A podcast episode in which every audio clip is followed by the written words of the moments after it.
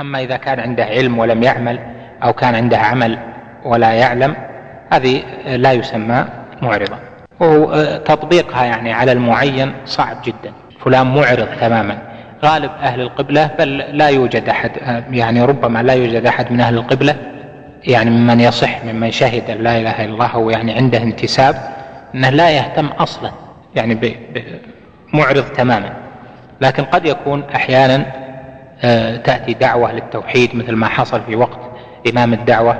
يعني أناس يرون جهاد قائم ودعوة ومجادلة ومجاهدة باللسان ومجاهدة بالسنان. وهو لا يهتم بها حتى ما يعرف ما يسأل أنا ما علي منهم ولا علي من هالدين ولا يعني لنفسه يعني مادي. أي ممكن أنك تلخصها المعرض هو المادي البحت المادي البحت. لا يتعلمه ولا يعمله. قال بعضهم إن جل السلف الصالح كانوا من الصوفية. فهل هذا صحيح؟ الصوفية ما نشأت إلا في القرن الثاني الهجري يعني بعد سنة 150 كنحلة بدأت تتعطر في عزلة وأوراد وأشياء. والسلف الصالح من القرون الثلاثة المفضلة الصحابة والتابعون وتبع التابعين. فهذا الكلام يعني الرد عليه من جهات كثيرة لكن ليس كلاما ذا بال. ما هو القزع وهل التقصير استخدام المقص للشعر منه؟ القزع الذي جاء النهي عنه في الحديث الذي رواه مسلم وغيره وهو أيضا آه، في البخاري بوب عليه البخاري ما جاء في القزع. القزع أن يحلق بعض الرأس ويترك بعض. هذا النبي صلى الله عليه وسلم رأى صبيا قد حلق بعض رأسه وترك بعض فقال احلقوه كله أو دعوه كله. فكون بعض الرأس محلوق وبعضه آه، غير محلوق هذا هو القزع. يعني مأخوذ من تقزع السحاب وهو كون السحاب قطع. هذه قطعة وهذه قطعة. وله صور ذكرها العلماء منها أن يأخذ أطراف الرأس ويبقي الأعلى. ومنها وهي التي ينطبق عليها الوصف وكونها مأخوذة من تقزع السحاب أن يأخذ من كل موطن قليل. يعني آه، يحلق ويترك يحلق ويترك في من جميع الجهات. ولها صور كثيرة. والقزع منهي عنه والعلماء يقولون مكروه كراهة تحريم وعند طائفة كراهة تنزيه. والعلة في النهي عنه عن القزع فيما ذكره طائفة من العلماء أن فيه تشبها بمن كان يعمله من أهل الجاهلية والدين جاء بالعدل. قال الله جل وعلا إن الله يأمر بالعدل والعدل الذي جاءت به الشريعة في تعامل الإنسان مع الناس بل وقبل ذلك في تعامله مع ربه ومع الناس وأيضا في تعامله مع نفسه. وحلق بعض الرأس وترك بعضه مناف للعدل في الشعر لأن هذا فيه إزراء بالمحلوق أو بالشعر الباقي أو بالرأس الذي حوالهما أو حواهما. ومن هذا الأصل قول النبي صلى الله عليه وسلم فيما في لبس النعلين فلينعل فليلبسهما جميعا أو ليخلعهما جميعا. يعني ما ينتعل الواحد يلبس واحدة ويترك الأخرى يلبس الثنتين جميعا أو يترك أو يترك الثنتين فيمشي حافيا. وله نظائر كثيرة في تعامل الإنسان في بدنه في قص الأظافر وفي الشعر وإزالة أشياء وأيضا فعل أشياء للبدن. فإن العدل في الشريعة جاء للجميع والله جل وعلا يحب العدل ولذلك أمر به أمرا عاما. بهذا قال العلماء في قوله تعالى إن الله يأمر بالعدل والإحسان وإيتاء ذي القربى وينهى عن الفحشاء والمنكر والبغي. قالوا جمعت هذه الآية الدين كله وهذا صحيح.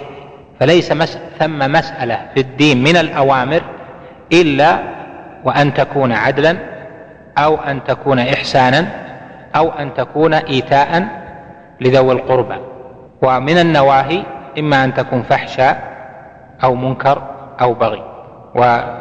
وهذا أصل مقرر في موضعه. أما قص بعض الشعر اللي جاء السؤال عنه قص بعض الشعر بدون استئصال فإن كان شبيها بالاستئصال فتزداد الكراهة وإن كان أقل وإنما يكون بعض الشعر أكثر من بعض بقليل فإن هذا مما يعفى عنه لأنه لا يشبه تقزع السحاب واختلاف شعر الرأس ما بين الحلق وما بين غيره. قل ذكرت في الدرس السابق الخلاف في تعريف الإيمان وأن الخلاف صوري من وجه وحقيقي من وجه آخر. أرجو إعادة هذه النقطة وذلك لأهميتها. ذكرنا لكم أن عددا من أهل العلم قالوا إن الخلاف صوري أو لفظي يعني غير معنوي وغير حقيقي. وذكرنا لكم أن هذه المسألة لها جهتان. الجهة الأولى جهة الحكم والجهة الثانية جهة امتثال الأوامر الأوامر العلمية والعملية.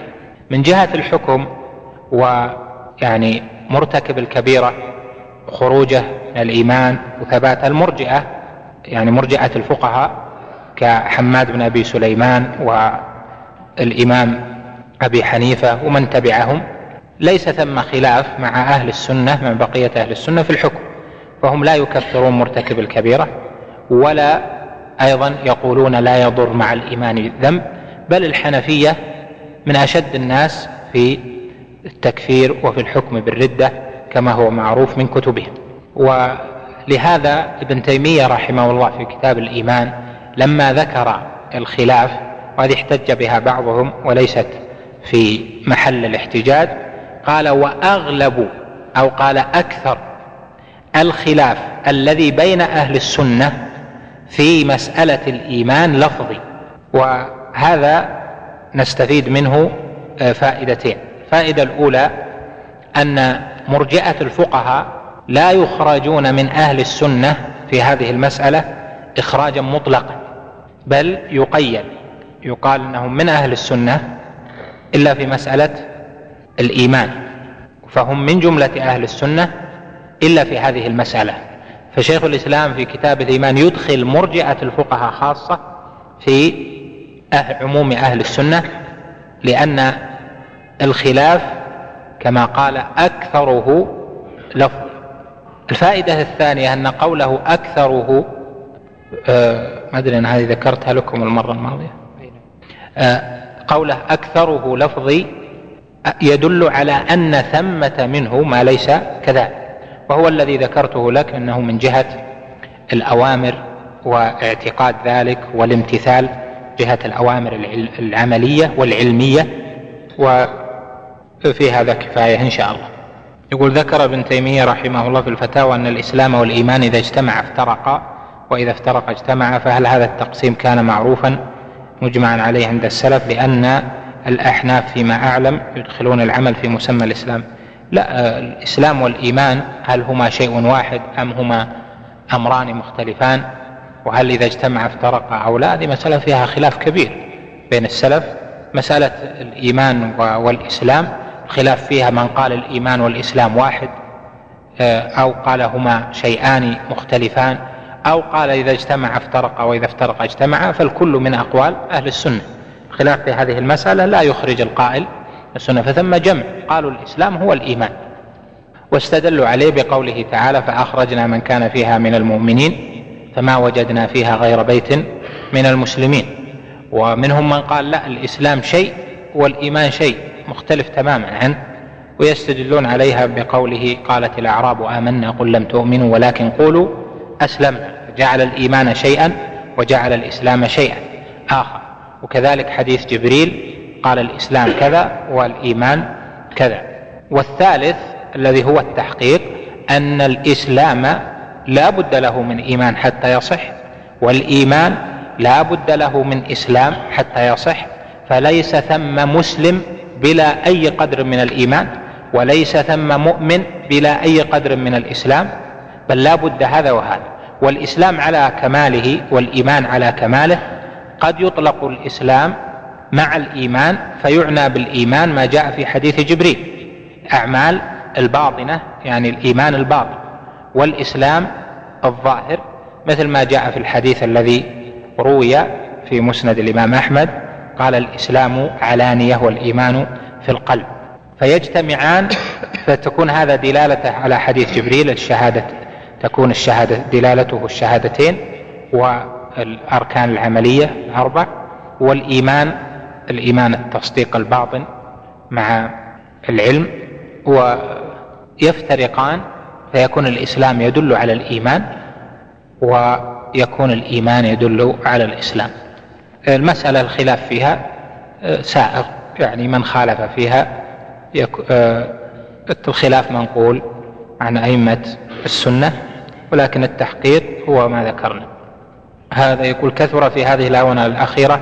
المقدسون للعقل والسير على نهج المعتزلة بل إن أحدهم لما قيل له إن قولك هذا قول المعتزلة قال وهل المعتزلة إلا فرقة العلماء؟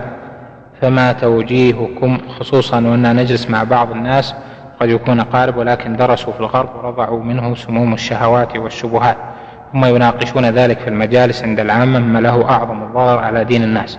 هل نقوم أم نجلس ونرد عليه؟ الواجب الدعوة والمصابرة والبيان الشرع هو الذي دل على العقل دل على اعتبار العقل ودلنا على أن العقل يعمل وأنه آلة يحاسب عليها الإنسان. وكذلك العقل أيضا دلنا على الشرع وعلى أنه صواب وعلى صحة ما جاء فيه. فالعقل والشرع غير متعارضين الشرع قاض والعقل شاهد. العقل يشهد لحسن الشرع يشهد لصحته والعقل قضى والشرع قضى قضى الله جل وعلا بقضائه وتمت كلمات ربك صدقا وعدلا لا مبدل لكلماته. وفي قراءتنا وتمت كلمة ربك صدقا وعدلا آية الأنعام فكلمات الله جل وعلا الشرعية قضت صدق وعدل انتهت. فإذا الذي يرفض العقل يرفض الشرع والذي يقدس العقل ويرفعه فوق الشرع هذا أيضا يرفض الشرع. لهذا ألف ابن تيمية كتابه المشهور العقل والنقل. يعني وش الصلة بينهم؟ أو المشهور باسم موافقة العقل الصريح للنقل الصحيح أو درء تعارض العقل والنقل. وهي وهو الذي قال فيه ابن القيم في نونيته واقرأ كتاب العقل والنقل الذي ما في الوجود له مثيل ثاني. لأن لأن أصل تقديس العقل وتقديمه على النقل جاء من الجهمية ثم المعتزلة ثم الأشاعرة. الأشاعرة أيضا من أصولهم أن العقل مقدم على النقل فيما في الغيبيات أو أما السمعيات يعني لهم بحث فيها. وهذا شيء مشهور ومعروف. المقصود أن طالب العلم والداعية أولا يفهم ما صلة الشرع بالعقل. ثم ثانيا يتأمل فيما يورد من الأشياء الشرعية التي تخ... يقول القائل إنها تخالف العقل. تأمل ما يعجل يأتي يقول لا هذا كيف؟ هذا الشرع لو أنه آه، ما فهم مرادها عقلا فينبغي إذا تأمل أنه يبين عدم تعارض الشرع مع العقل لأن العقل لا بد له من حدود يقف بعدها على شيء لا يعرفه. الأمور الغيبية إذا تجاسر العقل عليها وقال لا ليست بصحيحة فهو الحقيقة ليس عاقلا لأن العجز عن الإدراك إدراك هو لا لم يدركها لم يرها. فكيف ينفي شيئا لا يراه؟ مثل الآن لو جاء قال قائل مثلا هل الكهرباء التي أمامك آه، إيش الكهرباء؟ ما في. سلك إيش اللي يجري في السلك؟ هل في شيء يمشي فيه؟ هل السلك انبوبة في شيء ماشي وصل لا. فإذا ثم أشياء كثيرة تعرف بآثارها ولا ولا ترى أو تدرك حقائقها. مثل النوم الآن. حقيقة النوم ما هي؟ الأطباء ما أدركنا حقيقة النوم. لكن تعرف أن النوم وأثره وعلى الجسم وعلى البدن ولو فقده الإنسان وش يحصل وإذا نام وش يحصل إلى آخره. عندك الآن الهواء نفسه الهواء. الآن موجود هواء هذا فراغ. أين الهواء؟ فإذا أخبر مخبر بوجود الهواء فإنه يخبر بوجود شيء دل العقل عليه لا من جهة رؤيته ولكن من جهة إدراكه بآثاره. كذلك النصوص الشرعية الكثيرة إذا كان فيها تعلق بالأمور الغيبية يقول هذا ينفيها العقل فيكون هو متجنيا على عقله لأن العقل لا ينفي شيئا لم يدركه. مثلا يأتي آه، حديث فقر موسى لعين ملك الموت. يقول هذا العقل يرفضه مثل ما رفضه عدد من المعاصرين. قل العقل يرفضه حتى لو كان في الصحيح قال نعم كيف؟ ملك الموت يأتي وله عين ويفقعها موسى. هذا شيء يرفضه العقل. لماذا يرفضه العقل؟ لماذا؟ لأي شيء تسأل عن الأسباب. فإذا قال لك السبب الأول أو مثلا ملك. ملك الموت كيف يكون له عينان؟ فيكون الجواب ما الذي يمنع أن الله جل وعلا يعني ما الذي يمنع في العقل أن الله جل وعلا بعث ملك الموت في صورة رجل لموسى عليه السلام اختبارا له وإبقاء للعلم في في الناس. ما يمنع. ملك الموت على صورته الحقيقية ليس صورة رجل فهذا تصوير. يعني جاءه في صورة على هيئة رجل ففقط هذا فيه اعتبار. الأمر الثاني إذا قال موسى عليه السلام كيف يعتدي عليه؟ فيقول هل يمنع العقل أنه ما عرفه أو أنه رآه معتد أو متجن على مقام الملائكة؟ يأتيه على صورة عادة ملك الموت ما يأتي على صورة رجل. يقبض الأرواح بإذن الله جل وعلا. فإذا ما ادعي فيه من أمور الغيبيات أنه معارض للعقل مما عارض به المعتزلة من قبل وكل من خالف الشرعيات الجواب عنه سهل لكن أيضا يحتاج إلى عقل. فإذا طالب العلم والداعية إذا واجه مثل هذا أولا يهدأ لأنه إذا صار ذا هدوء أدرك وين يضرب الخصم. إذا أنت استعجلت هو يصيدك وأنت بعدين تقع في موقف ضعف كيف تدافع؟ وأنت الآن مبلغ عن الشرع الحاضرين في المجلس بيقولون الله ما عرف يجاوب أو بس تحمس أو نحو ذلك. لا أولا تهدأ ثم إن كان عندك علم وقوة إدراك في مناقشته فناقش. وإذا لم يكن عندك علم وقوة إدراك فترجع الأمر إلى المجملات. ما هي المجملات؟ الله جل وعلا هو الذي قال ذلك ويجب تصديق الرب جل وعلا. لا أحد أعلم بالله لا أحد أعلم بخلق الله من من الله. أخبر بها النبي صلى الله عليه وسلم والحديث صحيح. لا مغمز فيه ما طعن فيها أحد من العلماء. فيجب التسليم. كنا أدركنا معناه أم لم ندرك؟ هذه مسألة أخرى. فتحيل على المجملات. والمجملات فيها قوة لأنها أقوى حجة إذا كان المجادل مؤمنا يعني عنده انتساب للإيمان تقول النبي صلى الله عليه وسلم قال هذا.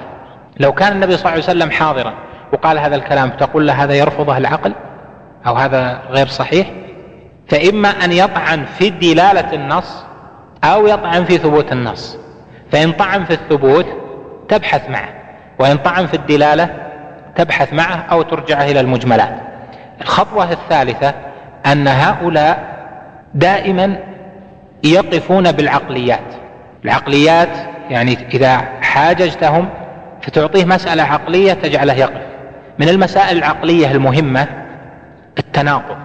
إذا كان هو يقول العقل يعارض هذا تكون أنت محضر لأشياء العقل عقله هو بما أقر به أيضا يتناقض فيها. يسلم بأشياء ما شافها يسلم بأشياء آه، العقل ربما أنه يقول لا والله ما يدل عليها العقل. إلا بخبر من أخبر بها.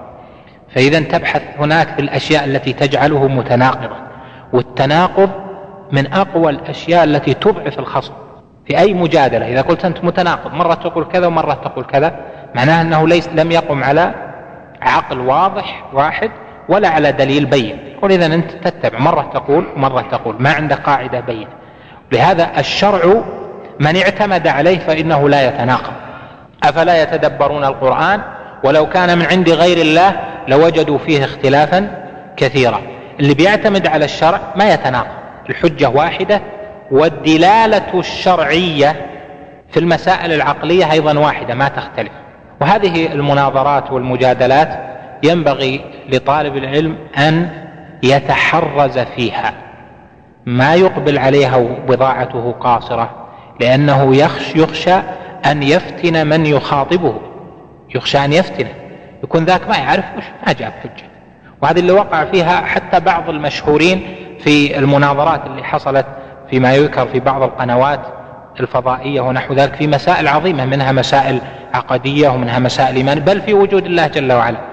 غضبوا ما ولا ربما ما كان عندهم حجة صار المتلقي ما عنده إن هذا والله مسلم لا المتلقي شك في المسألة. كان هذا ما لقى جواب صحيح. ما عرف بحجة. سيؤول الأمر إلى أن المستمع إيش؟ يتشكك. ولا يجوز لمؤمن أن يقدم على شيء يحصل بسببه فتنة لآخرين. وإذا كان سؤال شيء لم يحرم في عهد النبوة شيء لم يحرمه الله جل وعلا السؤال عنه ثم بعد ذلك حرم أنه من أعظم المسلمين جرما فكيف بمن يوقع الشبهة في أصل الدين في العقيدة في وجود الله جل وعلا في أشياء ما يعرف يناقش ما يعرف يحتج يخلي الشرع آه، ضعيف يجعل الشرع ضعيفا أو يجعل حجة هذا ما ما يليق. فإذا أنت ما يلزمك أن ترد إلا إذا كنت قادرا. قادر من الناحية العلمية وقادر أيضا من الناحية النفسية. بعض الناس إذا جاء في النقاش يحس من نفسه أنه أنه خاف يحس أنه قلبه بدأ يضطرب وخايف هذا معناه أنه يسكت لأنه مع هذا الاضطراب ما يقضي القاضي وهو غضبان. وهذا قضاء أيضا في حكم في مسائل شرعية. لهذا قال العلماء لا يقضي القاضي وهو غضبان يشمل المسائل الخصومات العملية والعلمية.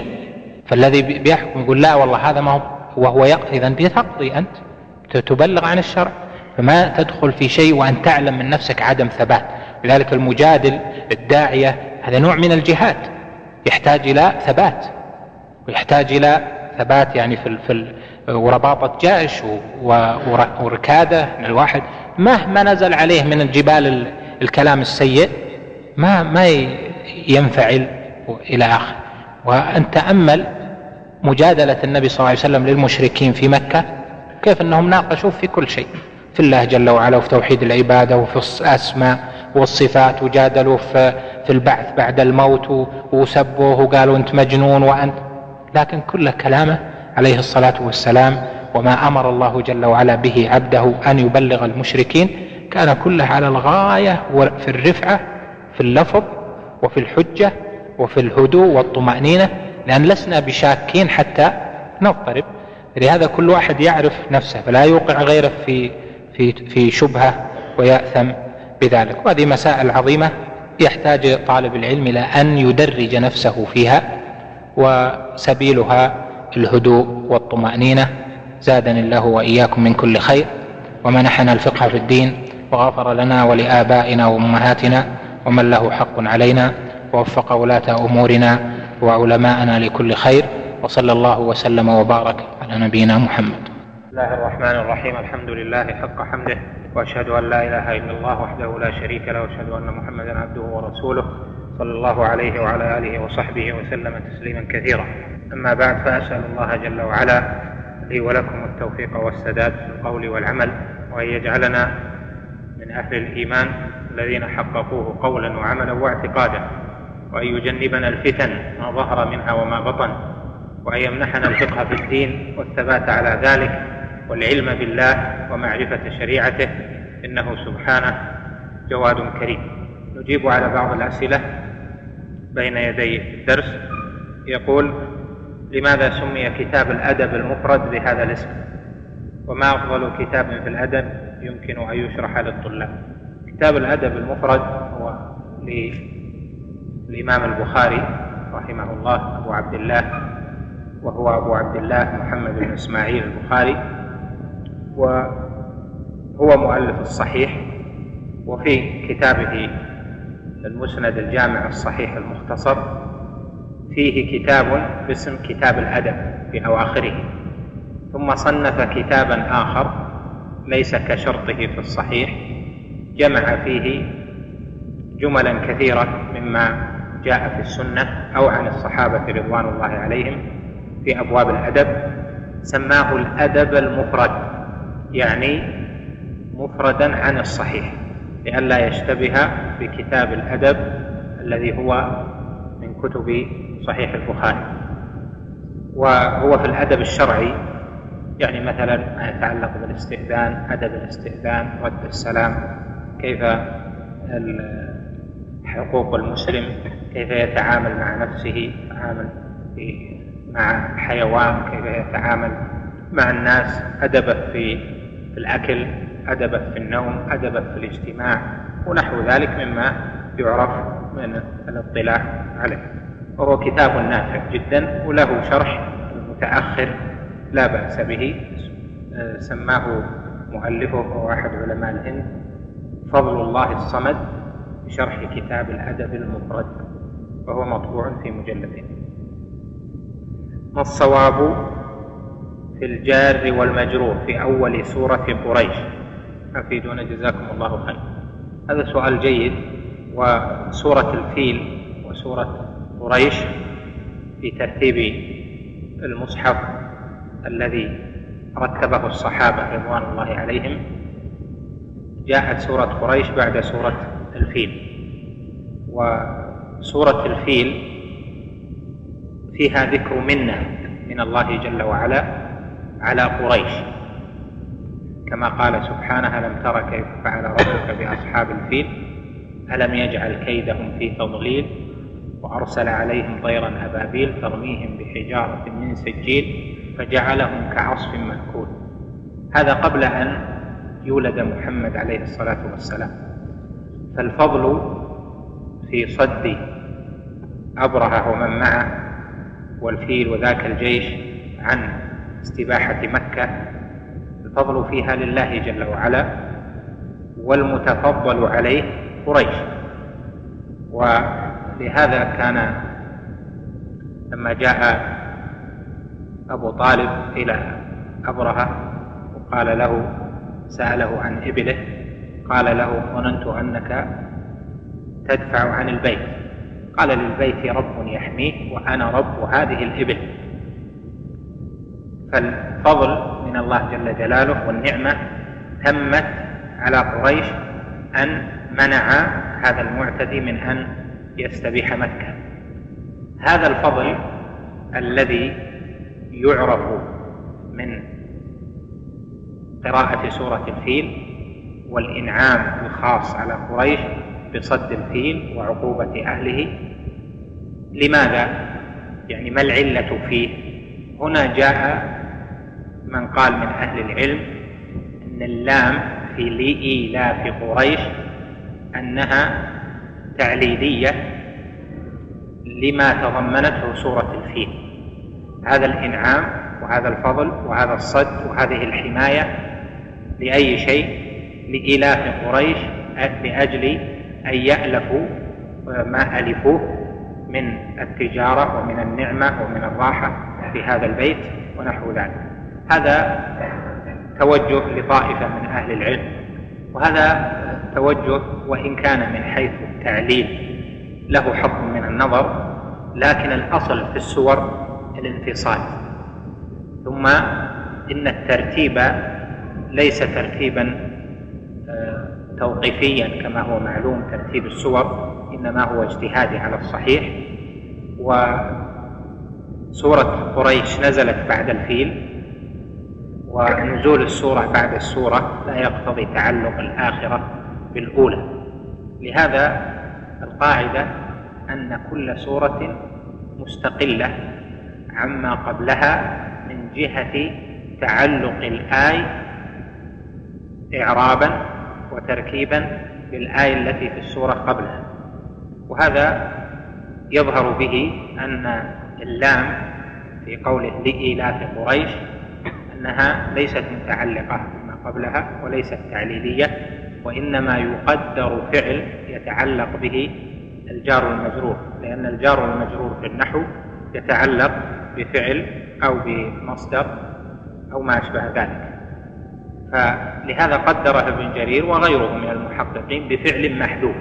هذا الفعل المحذوف يقدر بحسب اجتهاد المقدر والعرب تعرف إنه إذا حذف الفعل وبقي المتعلق فإنه يعطي سعة هذا من جهة البلاغة يعطي سعة في تقدير المحذوف بحيث يكون أعم من أن يقال فعل من أن يذكر فعل واحد. يعني لو قال الله جل وعلا تعجبوا لإيلاف قريش تذكروا اذكروا لإيلاف قريش أو اعجبوا لإيلافهم أو اعتبروا لإيلافهم لصار هناك في حد من سعة تقدير المحذوف. فلما حذف الفعل وأبقي الجار والمجرور الذي هو متعلق بالفعل المحذوف كان في هذا سعة في التقدير وأبلغ في الاعتبار. لهذا نقول الصحيح أن آه، قوله لإيلاف قريش وأمثاله فيما يكون في السور أنه لا يتعلق بالسورة التي قبل وإنما يقدر له محذوف يناسب المقام. هذا يختلف عن بحث عند أهل التفسير وعلوم القرآن بحث آخر وهو أن يكون أن تكون سورة لها صلة بالسورة التي قبلها من حيث المقاصد من حيث مقاصد السور. وهذا والتناسب. وهذا فيه ألف طائفة من العلماء ألفوا تناسب السور. يعني مناسبة مجيء السورة بعد السورة هل فيه مناسبة؟ هذه المناسبة تكون لأجل الترتيب لا لأجل أنها أنزلت لأجل ذلك فمثلا نقول في هذا المقام جعل سورة قريش بعد سورة الفيل لأنها أنزلت بعدها ولمناسبة تذكر النعمة بدفع الفيل وبحصول إيلاف قريش وإلفهم وبحصول هذه الرحلة والمنة عليهم بذلك. ثم تحقق النعمتين دفع الفيل في الماضي وإلف قريش للتجارة ودون معارض لهم في الشتاء وفي الصيف وما كانت عليه مكة من الغنات لا بد أن يعتبر به لأجل عبادة الله وحده. فليعبدوا رب هذا البيت الذي أطعمهم من جوع وآمنهم من خوف. أطعمهم من جوع بالتجارة وآمنهم من خوف في الحاضر وفي الماضي بدفع الفيل والجيش الذي أراده. والله أعلم. هذا سؤال يحتاج إلى يعني الحقيقة بسط لأنه يتعلق بأصول البدع والسنن. يقول كثير ما أسمع من بعض علمائنا قولهم لم يعهد هذا عن السلف. فهل هذه العبارة دليل بحد ذاتها وحجة معتبرة؟ وهل تعتبر من الاستقراء؟ هذا يحتاج إلى بيان طويل يضيق المقام عنه أن يحتاج إلى تأصيل المسألة والعبرة بالدليل وعمل السلف وصلته بالدليل وهل هو مطلق في كل مسألة أم أن الحجة في الدليل ولو لم يجري عليه عمل تفصيل العلماء في ذلك؟ يحتاج إلى بسط. لكن في الجملة العلماء يستدلون على عدم جواز الأفعال التي لها هيئات تضاهي المشروع بقولهم لم يعهد. هذا عن السلف. فإذا كان هناك مضاهاه للمشروع مثل احتفالات اجتماعات على أذكار على نحو معين إعلان بشيء على المنابر أو يعني على المنائر ومثل إضافة أشياء للأذان ونحو ذلك مثل هذه الأمور يحتج فيها بأنها لم تعهد عن السلف ولو كان خيرا لكانوا هم أحرص عليه. هذا على وجه الإجمال لكن يحتاج إلى تفصيل. يقول بالأمس ضاق علينا الوقت عن صلاة الجمعة ونحن خارج المدينة فتوقفنا عند مسجد وخطب بنا أحدنا وصلينا الجمعة وكان عددنا ثلاثة وأربعين رجلا. مع العلم أن هذا المسجد لا تقام فيه صلاة الجمعة فما الحكم؟ الصلاة مجزئة المسافر إذا صلى الجمعة آه، أجزأت والصحيح أيضا من قول العلماء أن الخطيب والإمام يجوز أن يكون مسافرا يجوز أن يؤم المسافر الحاضرين في الجمعة. وكذلك من كانوا مسافرين على مثل حاله. والأفضل لهؤلاء أن لا يصلوا الجمعة في السفر لأن النبي صلى الله عليه وسلم سافر كثيرا ومرت عليه جمع كثيرة في السفر سواء كان في مدينة كمكة أو كان في غيرها ولم يصلي الجمعة. ولذلك المسافر ليس في حقه جمعة يعني لا تجب عليه الجمعة وليس الأفضل له أن يصليها جمعة أفضل أن يصلي الظهر والعصر آه، جمعا وقصرا بحسب الحال إما في أول الوقت أو في يعني أول وقت الظهر أو أول وقت العصر. هذا في حق المسافر الذي جد به السير مثل حالتهم مروا بمسجد فيصلون الظهر والعصر هذا هو الأفضل في حقه والصلاة مجزئة. ما المراد بالقرب في قوله تعالى ونحن أقرب إليه من حبل الوريد؟ التحقيق أن المراد هنا بالقرب قرب الملائكة وذلك وذلك كما حققه ابن تيمية رحمه الله ابن القيم أن القرب هنا قرب عام وهذا القرب إنما هو قرب الملائكة. هل تجوز صلاة الغائب على من صلي عليه في مكان آخر؟ صلاة الغائب العلماء لهم فيها ثلاثة أقوال. قالوا القول الأول وهو قول أكثر أهل العلم أن الغائب إذا كان فقده على الجميع فإنه يصلى عليه صلاة الغائب ولو كان صلي عليه. إذا كان المسلمون يفقدونه. وهؤلاء استدلوا بحديث الصلاة على النجاشي رحمه الله وأن النبي صلى الله عليه وسلم صلى عليه صلاة الغائب. ويعكر عليه يعني على هذا القول مع أنه قول أكثر أهل العلم أن النبي صلى الله عليه وسلم لم يصلى عليه إلا في حجرته عائشة حيث قبض صلى عليه الناس أرسالا يدخل الجماعة وتصلي ثم تدخل الجماعة تصلي ولم يصلى عليه في خارج المدينة صلاة الغائب. كذلك فعل بأبي بكر رضي الله عنه وكذلك فعل بعمر وهكذا. لهذا صار القول الثاني وألا يصلى إلا على من لم يصلى عليه. إذا لم يصلى على أحد فإنه يعني على مسلم مات في غربة أو عرف أنه لم يصلى عليه فإنه يصلى عليه صلاة الغائب. وذلك كما فعل النبي صلى الله عليه وسلم في حق النجاشي.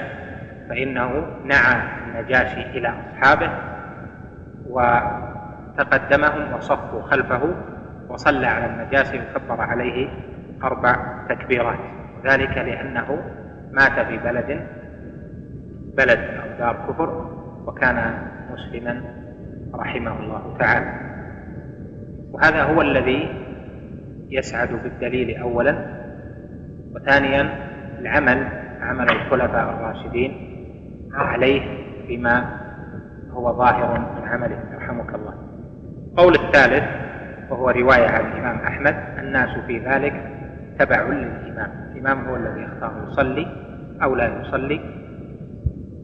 والقول الثاني هو الأظهر من جهة الاستدلال. اقرأ. الحمد لله رب العالمين والصلاة والسلام على أشرف الأنبياء والمرسلين نبينا محمد وعلى آله وصحبه أجمعين. قال العلامة الطحاوي رحمه الله تعالى والإيمان هو الإيمان بالله وملائكته وكتبه ورسله واليوم الآخر والقدر خيره وشره وحلوه ومره من الله تعالى. ونحن مؤمنون بذلك كله. لا نفرق بين أحد من رسله. ونصدقهم كلهم على ما جاءوا به.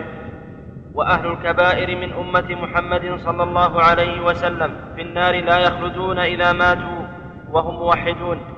وإن لم يكونوا تائبين بعد أن لقوا بعد أن لقوا الله عارفين.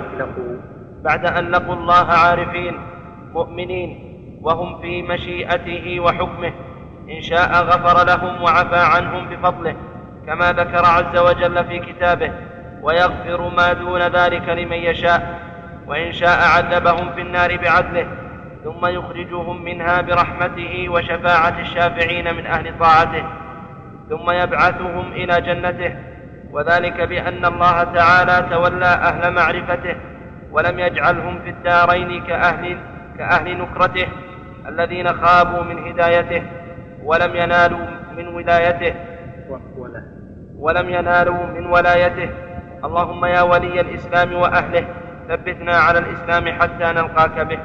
قال رحمه الله تعالى والإيمان هو الإيمان بالله وملائكته وكتبه ورسله واليوم الآخر والقدر خيره وشره وحلوه ومره من الله تعالى.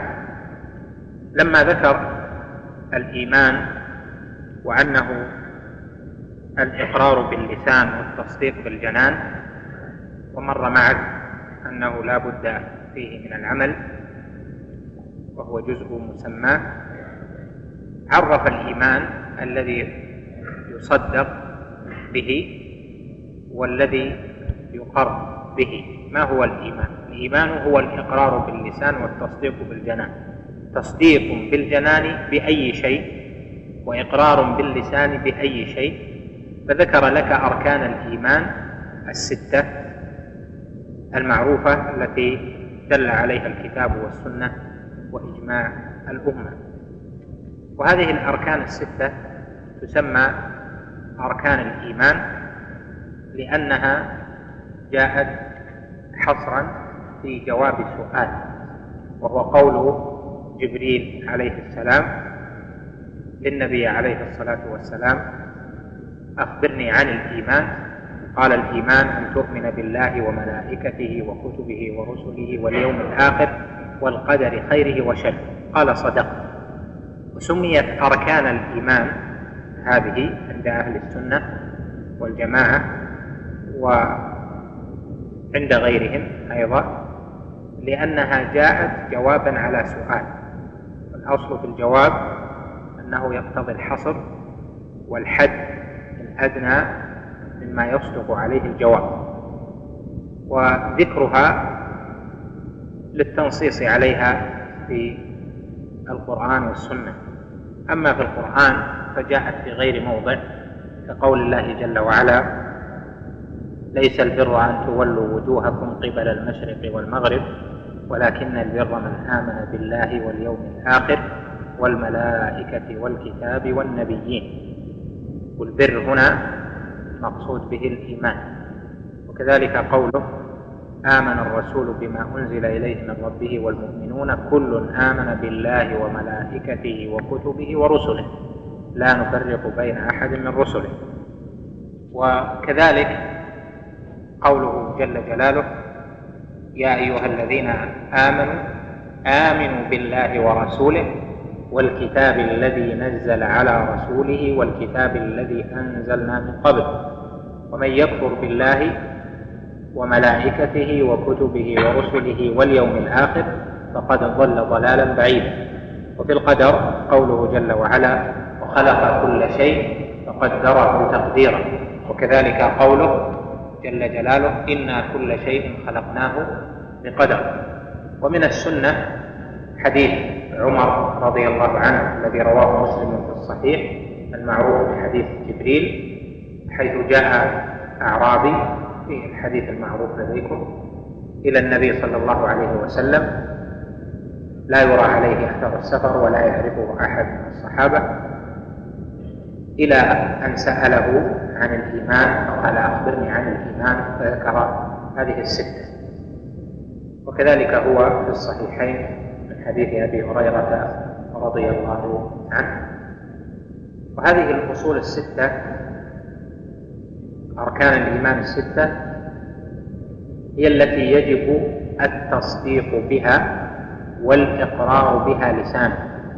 يعني يقر بلسانه أنه آمن بالله وملائكته وكتبه ورسله واليوم الآخر وبالقدر خيره وشره. وكذلك يعتقد بقلبه مصدقا بهذه الأشياء الستة. قد مر معنا فيما قبل تفصيل الكلام على هذه الأركان الستة من الإيمان بالله وملائكته وكتبه ورسله ويأتي الكلام على الإيمان باليوم الآخر تفصيلا وتتمة الكلام على الإيمان بالقدر. وعلى هذه الجملة نذكر بعض المباحث والمسائل. الأولى أن هذه الستة يعبر عنها بالركن بالأركان. وكلمة الأركان سواء أركان الإسلام أو أركان الإيمان أو غير ذلك هي تسمية اصطلاحية لم يأتي بها دليل أن هذا ركن. فالأدلة ليس فيها تفريق في المباني ما بين الركن وما بين غيره من حيث التسمية. وفي العبادات أيضا ليست الأدلة تسمية الأركان أركانا والواجبات واجبات. والعلماء من جهة الاصطلاح وما دل عليه الدليل جعلوا ما يقوم عليه الشيء ويسقط بسقوطه ركنا وجعلوا ما يتم به الشيء على جهة على جهة اللزوم جعلوه واجبا. ولهذا سموا سموا أركان الإسلام الخمسة أركانا وهي واجبات لأن الركن أعظم من الواجب فيسمى واجبا وهو ركن بسقوطه يسقط البناء. ومما يدلك على أن التسمية اصطلاحية أنهم مع اتفاقهم على أن أركان الإسلام خمسة وهم اختلفوا اختلافا شديدا في من ترك ركنا من هذه الأركان الخمسة غير الشهادتين والصلاة والزكاة. يعني من ترك الصيام أو ترك الحج فهل يقال انهدم إسلامه؟ وكذلك في أركان الإيمان هل من ترك بعض بعض أفراد هذه الأركان؟ يعني شك أو ترك الإيمان ببعض ما يتصل باليوم الآخر لجهله أو لتأويله أو نحو ذلك. هل يسقط الركن في حقه أو ما يتصل بمسائل القدر؟ هل يسقط الركن في حقه؟ مما للعلماء فيه بحث. هذا مهم لك لأجل أن تسمية الركن تسمية اصطلاحية ولا يعني أن ترتب عليها أن ذهاب ما تظن أنه الركن أو بعض أفراده أنه يعني عدم صحة الإيمان أو عدم صحة الإسلام أو الكفر. وحقيقة الركن في الاصطلاح هو ما تقوم عليه ماهية الشيء ولا يتصور بدونه. والإيمان بالله جل وعلا ركن فمن لم يؤمن بالله لم يصح إيمانه. لذلك الإيمان بالملائكة وأنهم موجودون على نحو ما فصلنا لك في القدر المجزئ من الإيمان هذا ركن. فلكل ركن من هذه الأركان الستة قدر يصح به. وهناك شيء زايد زائد قد يكون واجبا ولكن يأثم الإنسان على عدم الإيقان به ولكن ليس داخلا في حد الركن. يعني بمعنى إذا سقط أو لم يأتي به فإنه لا يصح إيمان فإذا الإيمان إقرار باللسان وتصديق بالجنان وعمل بالأركان. وما يتصل بأركان الإيمان الستة هذه تصديق بالجنان على نحو ما فصلنا لك سابقا في القدر المجزئ من كل مسألة وركن منها. من تتمة البحث مسألة أركان الصلاة واجبات الصلاة ثم خلاف كبير بين العلماء هل هذا ركن أو هذا واجب؟ ولماذا سموا هذا ركنا وهذا واجبا إلى آخره؟ مما آه، له صلة بفهمك لمعنى الركن ومعنى الواجب. المسألة الثانية خلاصة الكلام على هذه الأركان الستة بحيث يمكنك معه أن تقرر حقيقة الإيمان وعقيدة السلف فيما يتصل بهذه الأركان الستة. الإيمان بالله ثلاثة أقسام. إيمان بالربوبية يعني إيمان بأن الله واحد في ربوبيته في تدبيره لهذا الملكوت. وفي رجوع كل شيء إليه. ثاني الإيمان بالألوهية يعني بأن الله واحد في استحقاقه العبادة ولا أحد معه يستحق شيئا من العبادة ثالث الإيمان بالله في أسمائه وصفاته يعني بأن الله واحد في أسمائه وصفاته ليس له مثيل ولا ند وليس له كفو في وليس له سمي في أسمائه وصفاته من جهة الكيفية ومن جهة تمام المعنى وشمول ما دل عليه الاسم والصفة من المعنى. ثاني الإيمان بالملائكة. والإيمان بالملائكة إيمان بأنهم موجودون وهذا الإيمان فيه إجمال وتفصيل وكل من علم شيئا مما جاء في الدليل من كتاب الله جل جلاله. أو في سنة المصطفى صلى الله عليه وسلم الصحيحة فإنه يجب إيمانه به. كما ذكرنا لك سابقا أن القدر المجزئ الإيمان بالملائكة الإيمان بوجود الملائكة وأنهم عباد لله جل وعلا لا يعبدون. ثالث الإيمان بالكتب وهو في بكل كتاب أنزله الله جل وعلا ما علمنا منه وما لم نعلم إيمانا إجماليا في المجملات يعني فيما لم نعلم وتفصيليا فيما وقفنا على اسمه من كتب الله جل وعلا. الإيمان بالرسل أيضا على نفس المنوال إيمان بأن الرسل بأن الله جل وعلا أرسل رسلا وأيدهم بالبراهين والآيات والمعجزات وجعلهم هداة إلى الحق دالين عليه وهم كثير منهم من قص علينا ومنهم من لم يقص علينا فنؤمن بهم إجمالا ونؤمن بهم تفصيلا فيما عرض أو فيما بلغنا تفصيلا. هذه كلها جمل سبق الكلام عليها مفصلة نذكره في مواضعها. الإيمان باليوم الآخر يشمل أو القدر المجزئ منه أن يؤمن العبد ويوقن ويصدق بأن هناك يوما يبعث الله فيه العباد فيجزي المحسن بإحسانه والمسيء بإساءته.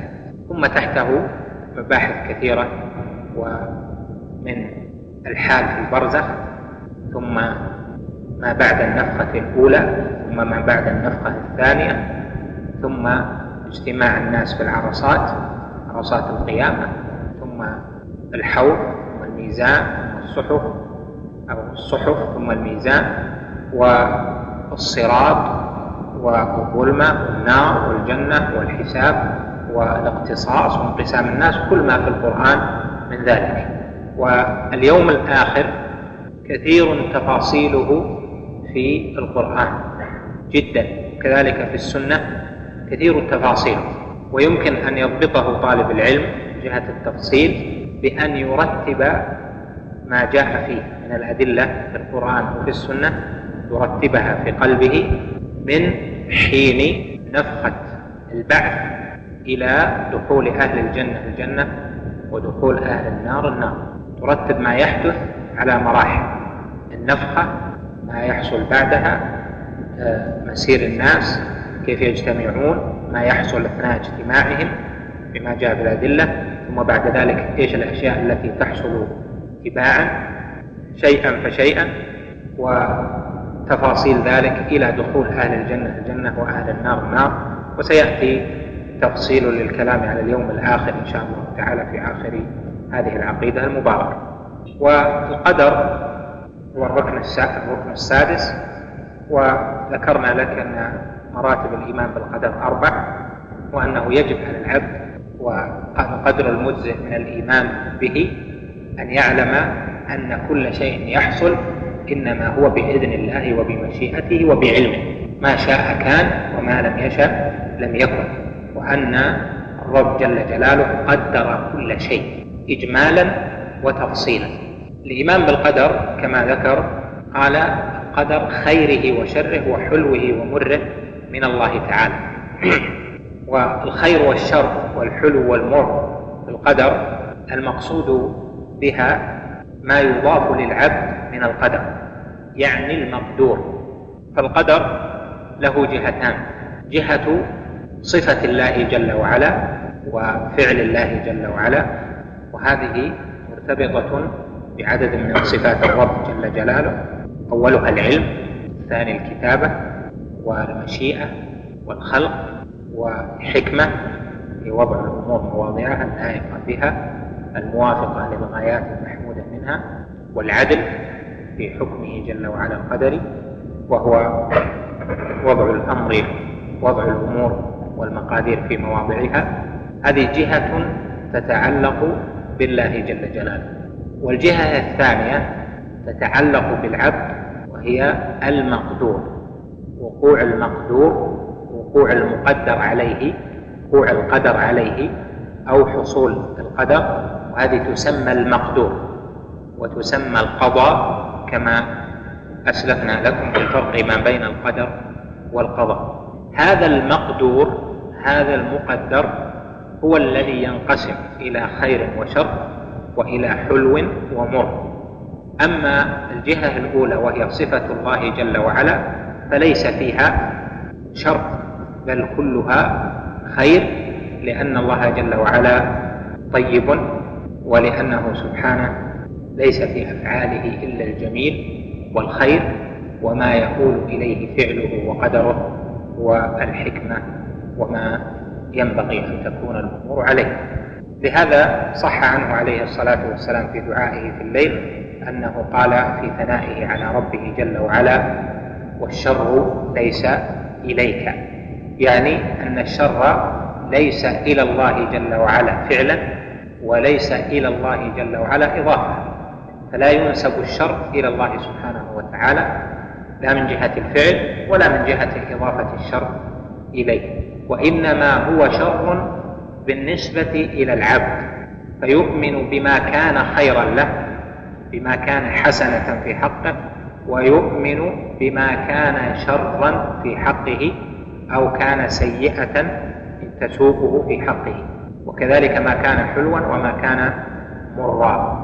وهذا له للعباد فيه أحوال عظيمة وهو الذي يظهر من العبد الإيمان به يعني الإيمان بالمقدور يعني ما موقفه من المقدور هذا شر وخير بالنسبة إليه. لكن أعظم معظم الناس يعني حاشا أهل العلم والحكمة معظم الناس لا ينظرون إلى الجهة الأولى وهي جهة فعل الله جل وعلا وعلمه ومشيئته وتقديره وخلقه ونحو ذلك في وقوع المقدرات عليهم أو فيما يرون من تقدير الله جل وعلا في الناس. هذا حاله كذا وهذا حاله كذا. لا ينظرون إلى الجهة الأولى. في الغالب يكون نظرهم من جهة الإضافة إليه هذا حلو بالنسبة له هذا شر. ينظر الناس هذا جاء كذا وما جاء كذا هذا من صفته كذا وليس من صفته كذا. وهذا ولأجل هذا نص على الخير والشر والحلو والمر هنا. وأصله تنصيص عليه في الحديث الصحيح عنه عليه الصلاة والسلام قال أن تؤمن بالقدر خيره وشره خيره وشره. وفي الحديث الآخر أيضا قال خيره وشره وحلوه ومره. وهذا هو الذي يحاسب العبد نفسه عليه فيما يظن فيما يراه حاصلا من المقدر ومن هذه الجهة جهة الإيمان بالقدر يأتي كثير من السيئات التي يصاب العبد بها وهي جهة سوء الظن بالله جل وعلا. ولهذا كان الإيمان بالقدر خيره وشره فيما يضاف إلى العبد من وقوع المقدرات كان الإيمان به عظيما لأن أكثر الخلق يسيئون الظن بالله جل وعلا. وهذه من سمة أهل الجاهلية. يظنون بالله غير الحق ظن الجاهلية. يأتيه الشيطان في خاطره فيما وقع عليه مما يسوقه من الشر. يقول غيري كذا وأنا لا أستحق هذا أو كيف يحصل هذا ونحو ذلك. ولقد أحسن ابن القيم رحمه الله حينما ذكر سوء الظن بالله جل وعلا وقال في أواخر بحثه ففتش نفسك فإن تنجو منها تنجو من ذي عظيمة وإلا فإني لا إخالك ناجيا وقل من يسلم من سوء الظن بالله جل وعلا ومن الاعتراض فهو أعظم وأكثر من التطير لأن التطير يحصل أحيانا ولكن وقوع المقدرات هذا كل لحظة. ولهذا ينبغي للعبد في إيمانه بقدر خيره وشره بل يجب عليه أن يحسن الظن دائما بالله جل وعلا وأن يسلم لما أراده الله جل وعلا بعبده من الأمور الكونية. المسألة الثالثة الإيمان إقرار وتصديق وعمل. وهذه الأركان أركان الإيمان الستة لا يظهر تعلقها بنفسها بالعمل فهي كلها أمور اعتقادية بحتة. فأين العمل في هذه الأركان الستة؟ الجواب عن هذا من جهتين. الجهة الأولى أن العمل متضمن في هذه الأركان الستة.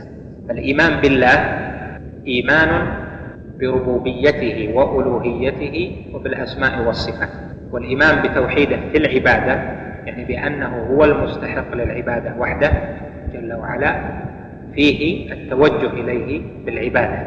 كذلك الإيمان بالربوبية فيه الاعتراف له بالربوبية وهذا يلزم منه أن يعبد أو أن يشكر أو نحو ذلك وهذا مدخل للإيمان مدخل للعمل في الإيمان الإيمان بالملائكة يتصل به العمل من جهة المراقبة باعتقاده أن الملائكة موجودون وأن منهم من يراقب العبد ويكتب ويحسب عليه ما يلفظ من قول إلا لديه رقيب عتيد.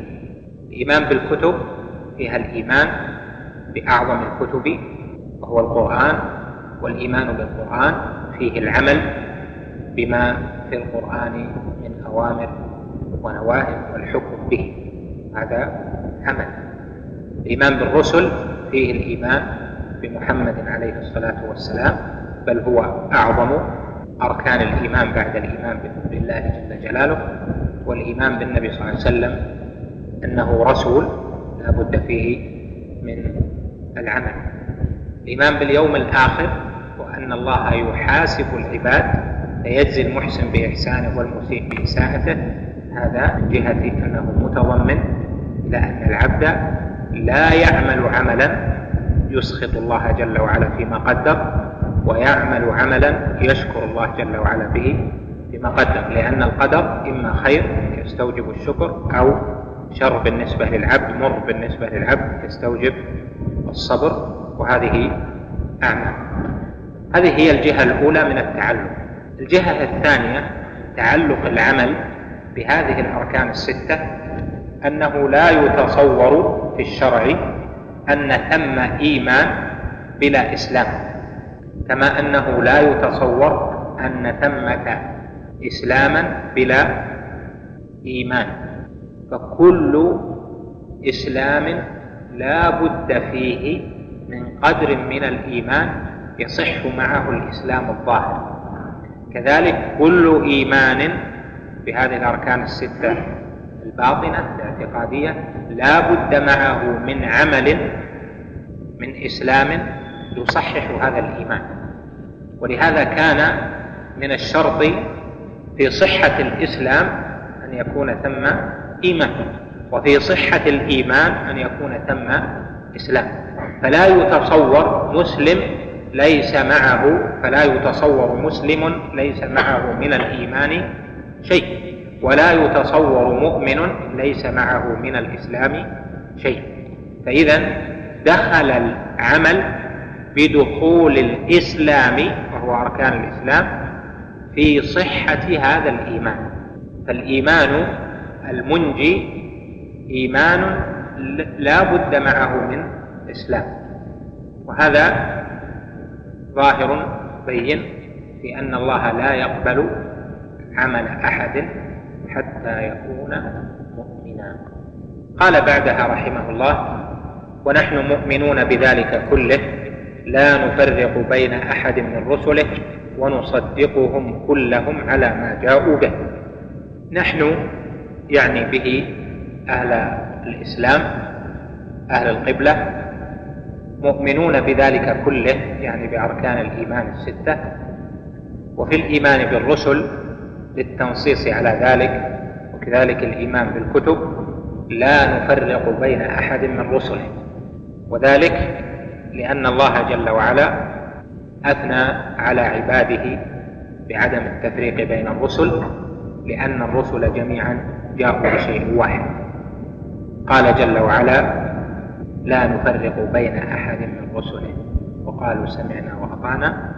هذا قول أهل الإيمان بثناء والرسل بثناء الله جل وعلا عليهم وكذلك قول الله جل وعلا إن الذين كفروا بالله ورسله ويريدون أن يفرقوا بين الله ورسله. هذا فيه الذم الشديد لهؤلاء اليهود. نصدقهم كلهم على ما جاءوا به يعني أن الرسول الذي بعث إلى قومه برسالة فكل ما قاله عن الله جل وعلا حق. ما علمنا منه وما لم نعلم. فلم يقل رسول من لدن نوح عليه السلام إلى محمد صلى الله عليه وسلم قولا ينسبه إلى الله جل وعلا ويجعله من شريعته من دينه ويكون في ذلك ولا يكون في ذلك محقا. بل كل ما قالته الرسل فيما بلغوا عن الله جل وعلا حق يجب التصديق به اجمالا فيما لم نعلم وتفصيلا فيما علمنا وعلمنا. والرسل صلوات الله وسلامه عليهم. دينهم واحد كما سيأتي في المسألة الثانية. يريد الطحاوي بذلك أن نفس أهل السنة وأهل القبلة سليمة تجاه رسل الله جل وعلا فيؤمنون بالجميع ويسلمون للجميع خلافا لأهل الملل الباطلة الزائغة الذين يؤمنون ببعض ويكفرون ببعض. ويريدون أن يتخذوا بين ذلك سبيلا على هذه الجملة بعض المسائل. الأولى الرسل دينهم واحد. والله جل وعلا لم لم يبعث رسولا إلا بدين الإسلام. ولكن الشرائع تختلف. كما قال جل وعلا لكل جعلنا منكم شرعة ومنهاجا. وقال إن الدين عند الله الإسلام. وقال ومن يبتغي غير الإسلام دينا فلن يقبل منه. يعني سواء أكان من قبل محمد عليه الصلاة والسلام أم كان بعد محمد صلى الله عليه وسلم. لا يقبل الله من أحد إلا الإسلام. فالرسل جميعا دينهم واحد كما صح عنه عليه الصلاة والسلام أنه قال الأنبياء إخوة لعلان الدين واحد. والشرائع شتى. وهذا يبين لك أن أهل الإسلام وخاصة أهل السنة والجماعة لا يقولون ولا يعتقدون بأن الأديان التي جاءت من السماء متعددة كما يقول الجاهل الأديان السماوية. فالسماء التي فيها الرب جل جلاله وتقدس في علاه ليس منها ليس منها إلا دين واحد وهو الإسلام. جاء به آدم عليه السلام وجاء به نوح وجاء به جميع المرسلين إلى نبينا محمد صلى الله عليه وسلم. فدين موسى عليه السلام الإسلام ودين عيسى عليه السلام الإسلام ودين إبراهيم عليه السلام الإسلام وهكذا فجميع المرسلين جاءوا بدين الإسلام الذي لا يقبل الله جل وعلا من أحد سواه. إن الدين عند الله الإسلام. ومن الباطل قول القائل الأديان السماوية. ففي, ففي هذا القول تفريق بين الرسل. لأن الرسل دينهم واحد نصدقهم كلهم على ما جاءوا به لم يأتوا بعقائد مختلفة ولا بأخبار مختلفة غيبية. فكل الرسل يصدق بعضهم بعضا فيما أخبروا به عن غيب الله جل وعلا ما يتعلق بأسماء الله جل وعلا بصفاته بذاته العلية جل وعلا بالجنة بالنار. الأخبار ليس فيها نسخ الأخبار ليس فيها تغيير ما بين شريعة ما بين رسول ورسول. فالأمور الغيبية كل ما جاءت به الرسل فيها حق. لهذا نصدق إجمالا بكل ما جاءت به الرسل ونحبهم جميعا ونتولاهم جميعا وننصرهم جميعا ننصر دينهم دين الإسلام الذي جاءت به الرسل جميعا. المسألة الثانية شرائع الرسل تختلف وهي التي تضاف إليها الملة. يقال اليهودية يقال النصرانية آه، ونحو ذلك هذا باعتبار الشرائع باعتبار اختلاف الشرائع. والشريعة هي ما لا يختص بأمور الغيب ما يتعلق بالأمور العملية. الله جل وعلا يشرع ما يشاء بما يوافق حكمته البالغة تقدس ربنا وجل في علاه. فإذا الفرق ما بين الدين العام والشريعة أن الشريعة الدين العام وما يتصل بالغيب والشريعة هي ما يختلف به من جهة العمل. ولهذا تجد بعض بين الرسالات ربما كان في الشرائع اختلاف في بعض وسائل في بعض الوسائل مثل وسائل الشرك ففي بعضها ما يباح وفي بعضها منعت مثلا اتخاذ التماثيل كان مباحا في شريعة موسى وسليمان. يعملون له ما يشاء من محاريب وتماثيل وجفان كالجواب وقدور الراسيات كذلك بعض أنواع التوسل بعض أنواع الانحناء والتحية. هذه وسائل راجعه إلى جهة العمل ليس على جهة الاعتقاد الغيبي وما يختص الله جل وعلا به. هذه منعها منع وسائل هذه راجعه إلى الشرائع وما يشرعه الله جل وعلا لكل أمة. أما العقيدة المتصلة بالغيب هذا هو الدين العام دين الإسلام العام الذي بعث الله جل وعلا بجميع المرسلين. محمد صلى الله عليه وسلم له خصوص وهو أن رسالته جمعت دين الإسلام وشريعة الإسلام فالاسم اسم الإسلام الكامل الأحق به محمد عليه الصلاة والسلام لأن شريعته سماها الله الإسلام ولأن الدين الذي جاء به الإسلام كما جاءت به جميع الرسل فجمع الله له ما بين شريعة الإسلام ودين الإسلام فصار مختصا بهذا الاسم دون غيره. المسألة الثالثة لا نفرق بين أحد من رسله خلافا لكل أهل الملل والديانات. ويجوز أن نقول ديانات لأن لكل أمة دين.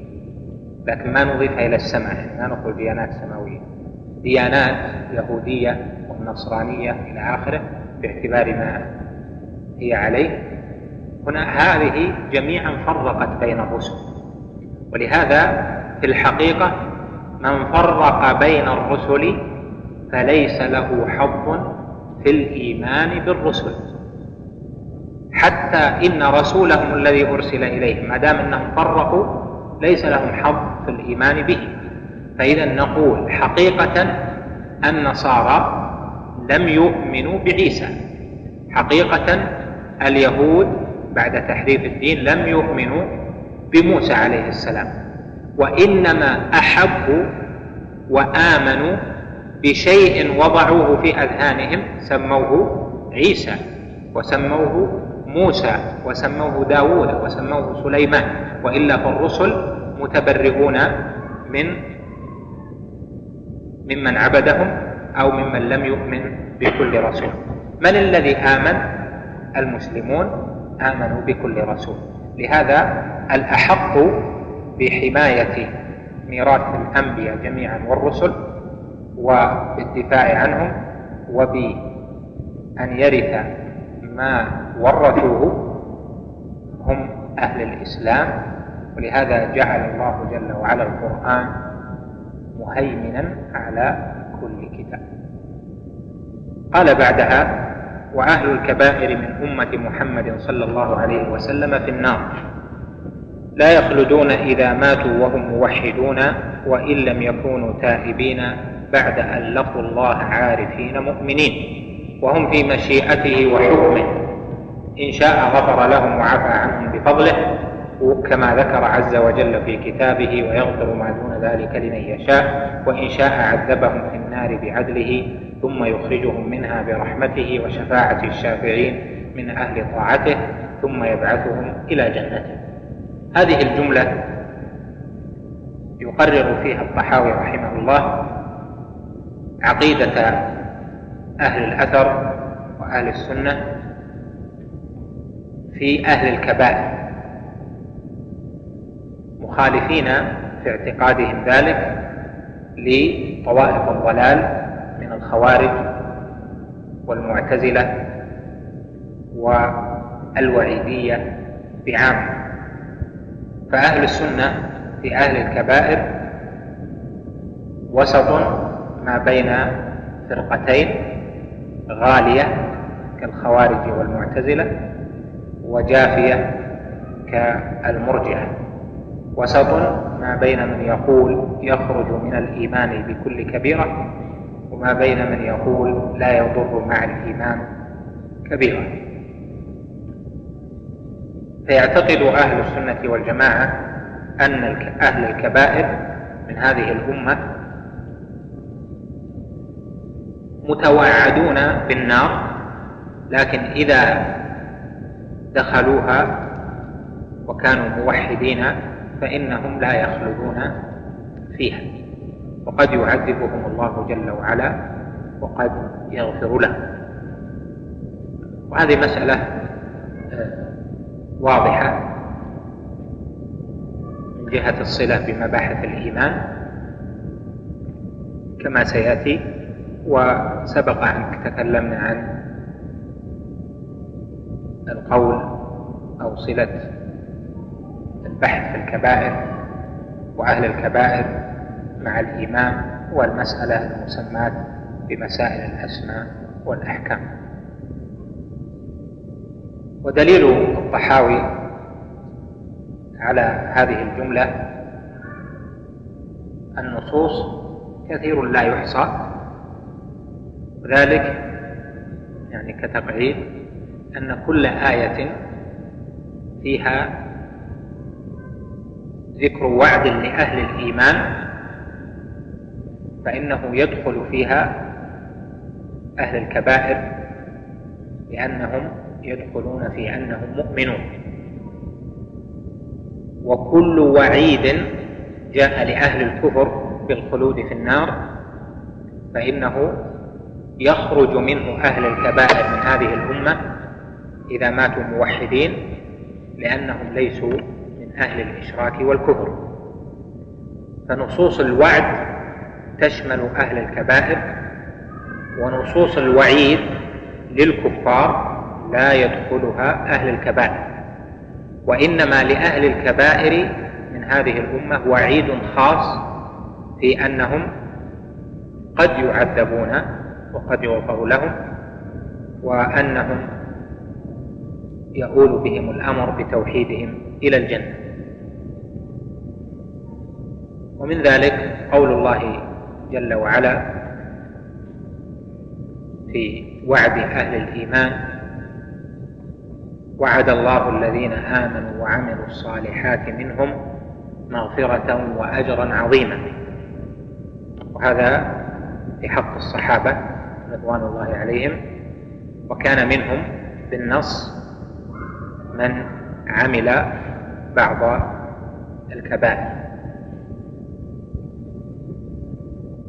وكذلك قوله إن الذين آمنوا وعملوا الصالحات سيجعل لهم الرحمن ودا.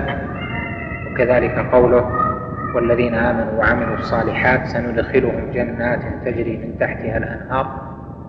ونحو ذلك من آيات الوعد التي فيها وعد لأهل الإيمان بدخول الجنة. تشمل أهل الكبائر لأنهم مؤمنون. ومن السنة ما صح عنه عليه الصلاة والسلام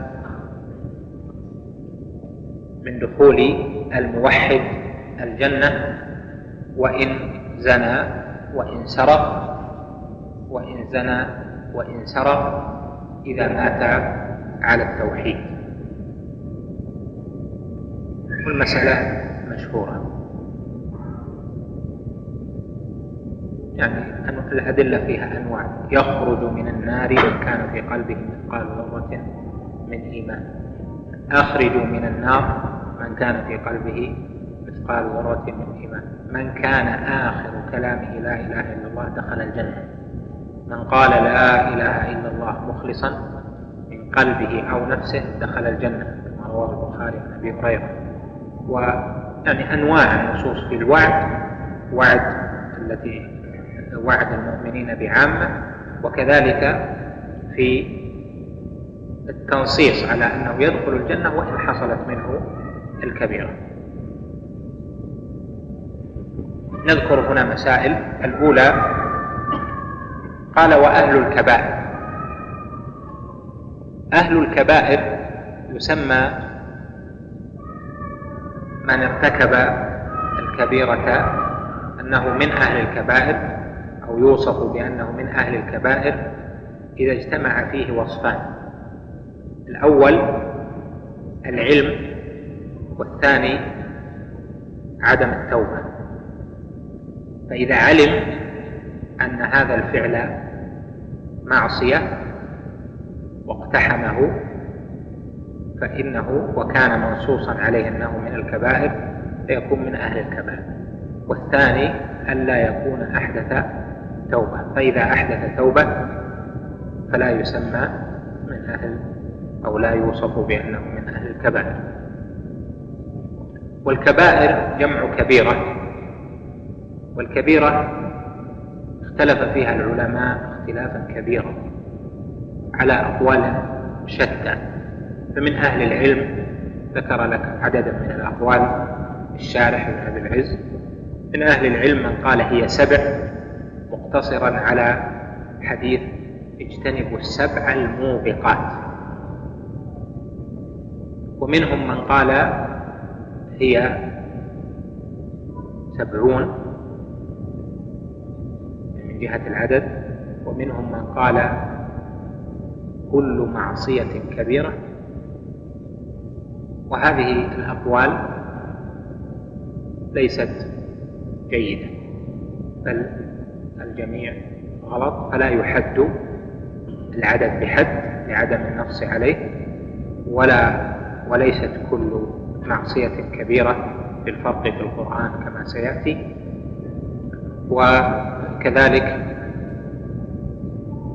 ليست هي سبعين يعني لم يثبت في العدد ولا في في أن كل معصية كبيرة شيء يمكن أن يستدل به على ذلك. لهذا صار أجود الأقوال في الكبيرة قولان.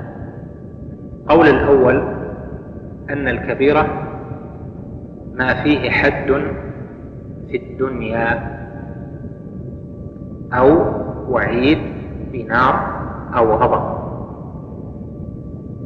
والقول الثاني أن الكبيرة